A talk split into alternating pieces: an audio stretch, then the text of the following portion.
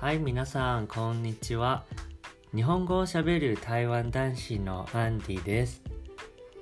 さて、今日は前回のエピソードの続きなんですが、前回は仕事、えっ、と、仕事の話でしたが、今回のエピソードでは自分の経験についてお話ししたいと思います。自分も、えっ、と、入国拒否されたことは実はあるんですよ。それはですね、今の仕事の前は大阪のホテルで働いていました。で、大阪のホテル、まあ、その前の会社に入る前には台湾にいました。台湾から日本に来て、えっ、と、仕事を始めました。で、なので、えっ、と、それは2010、2016年の年末くらいですかね。2016年の6月に卒業して、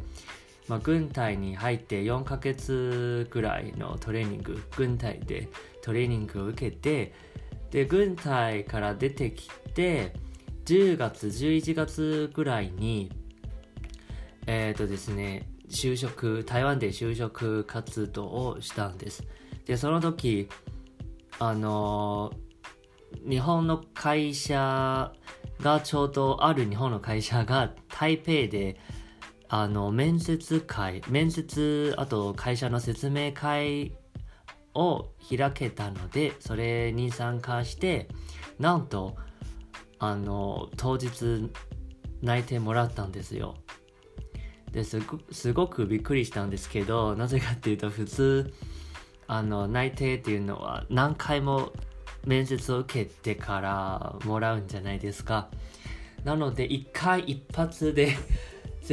朝の説明会を聞いて午後はあの面接それを受けてすぐあのしかも社長からですよ。社長から内定をもらったというのはあの今考えてみるとあのすごく奇跡でしたね。であの無事に内定をもらってあのえっ、ー、とね日本へ来るためのビザの仕事の就労ビザの申請とかをあのしました。で申請をしてまあえっ、ー、とまあ2ヶ月くらいかかったのかな。で申請をして最終的に日本へ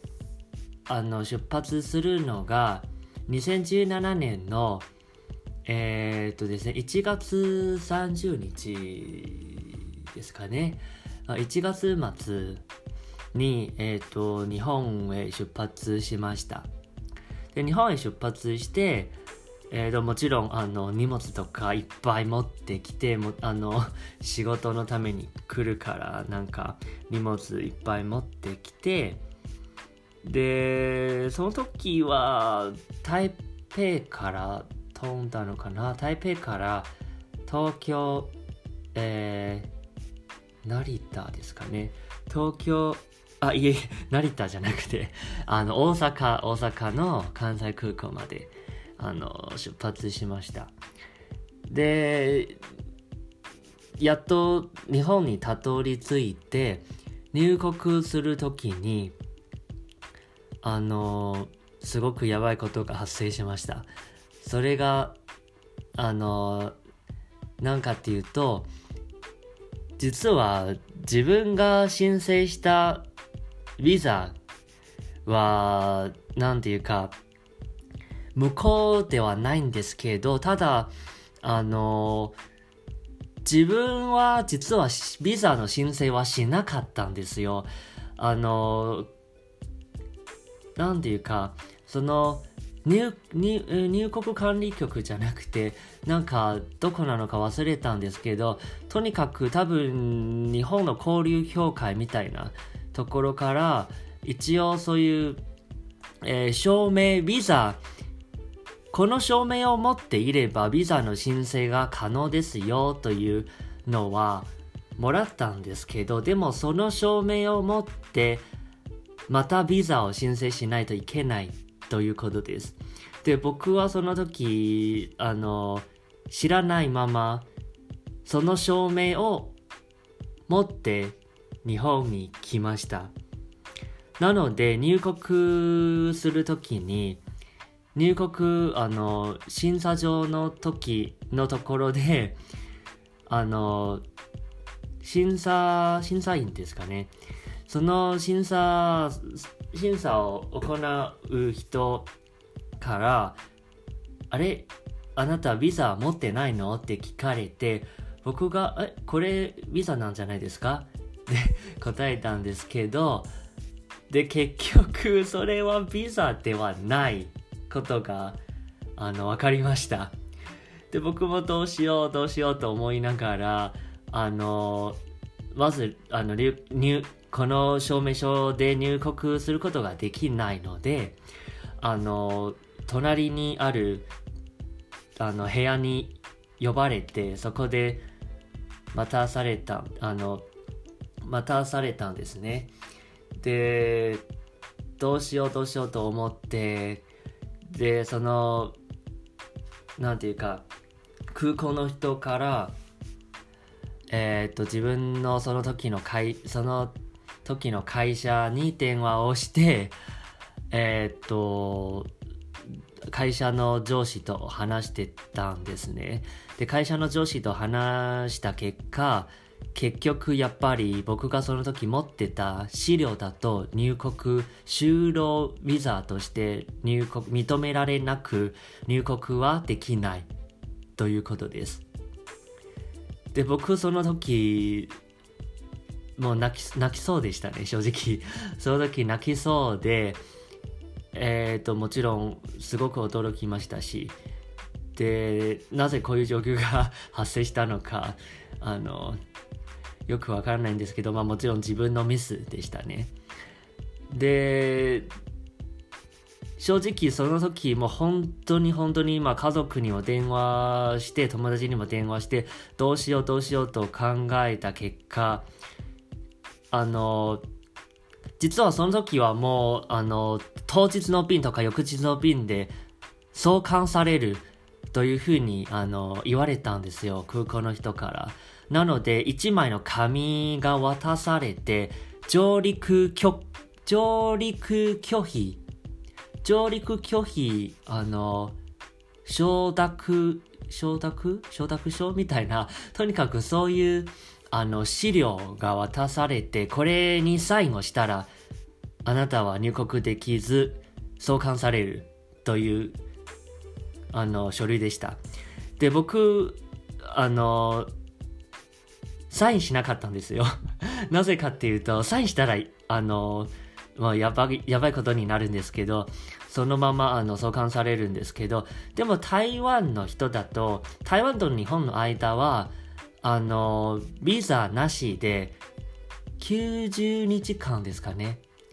90日間か60日間なのか忘れたんですけど、多分60日間の間、旅行として観光として滞在してもいいよというあのそういうのがあるから一旦僕は観光ビザで入国しました。観光ビザは申請しなくていいからそのまま空港に着いてから観光の名義で入れるからなので就労ではなく観光の名義で入国できました。その時は。で、一旦入国して、あの、京都の友達のうちにちょっと居候として あの、一週間くらい泊まったんですけど、その後、また一回台湾に戻って、あの、ビザの申請をしたんですよ。自分がまさにバカみたいんですよ、その時。バカみたいです。ビザを申請することさえわからないというのは 今考えてみるとやっぱりあのバカですねなので、まあ、最終的にビザを申請してあの1ヶ月後に2月の28日にもう一回日本へ出発しました。はい。まあ、2回目のチャレンジは無事にあの入国できました。で、2月28日に日本に来て、3月1日に入社しました。なので、まあ、大変でした。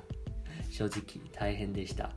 で、自分のミスと言っても、まあ、半分は自分のミスだと思います。でも、半分は、実はその時、あの、就職、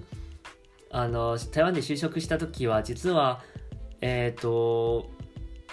仲介、つまり、何々キャリアという仲介する人がいるんですね。その仲介のサイト経由で仕事を見つけたんですけど、その仲介の会社の人から、その時当時、ビザはこれで大丈夫って言われたんですよ。なので、この紙さえ持っていれば入国はできる。これはビザのことみたいな言われて、で、僕もじっくりその証明書の内容を見ていなくて、そのまま持って日本へ来ましたけど、で、結局、実はその紙の一番下に、この紙だけで入国はできませんって書いています。なので、もう、結局、その仲介する人の会社があのミスを認めてあの僕その時の当時の往復の航空券を払ってくれました。まあ会社もその時のあの就職先の会社もえっ、ー、とまあ入社が1ヶ月遅くなったんですけど もともと2月からでしたけど、3月になりました。なので、まあ、会社もすごく、あの、会社から了承を得て、あの、無事に、えっ、ー、と、入社しました。まあ、いい経験か悪い経験かわからないんですけど、まあ、大変でしたね、その時は。はい。まあ、以上が僕の経験でした。あの、まあ危なかったですね。はい。じゃあ皆さんもし今後、えっ、ー、と、まあ今こう、今来れないと思うんですけど、ワーホリとかも全然来れないと思いますし、今後もし、あの、日本へ就職とか留学へ来ることになりましたら、ビザの申請とかに、あの、ぜひ気をつけてくださいね。はい。では今日はここまでにしますね。またね。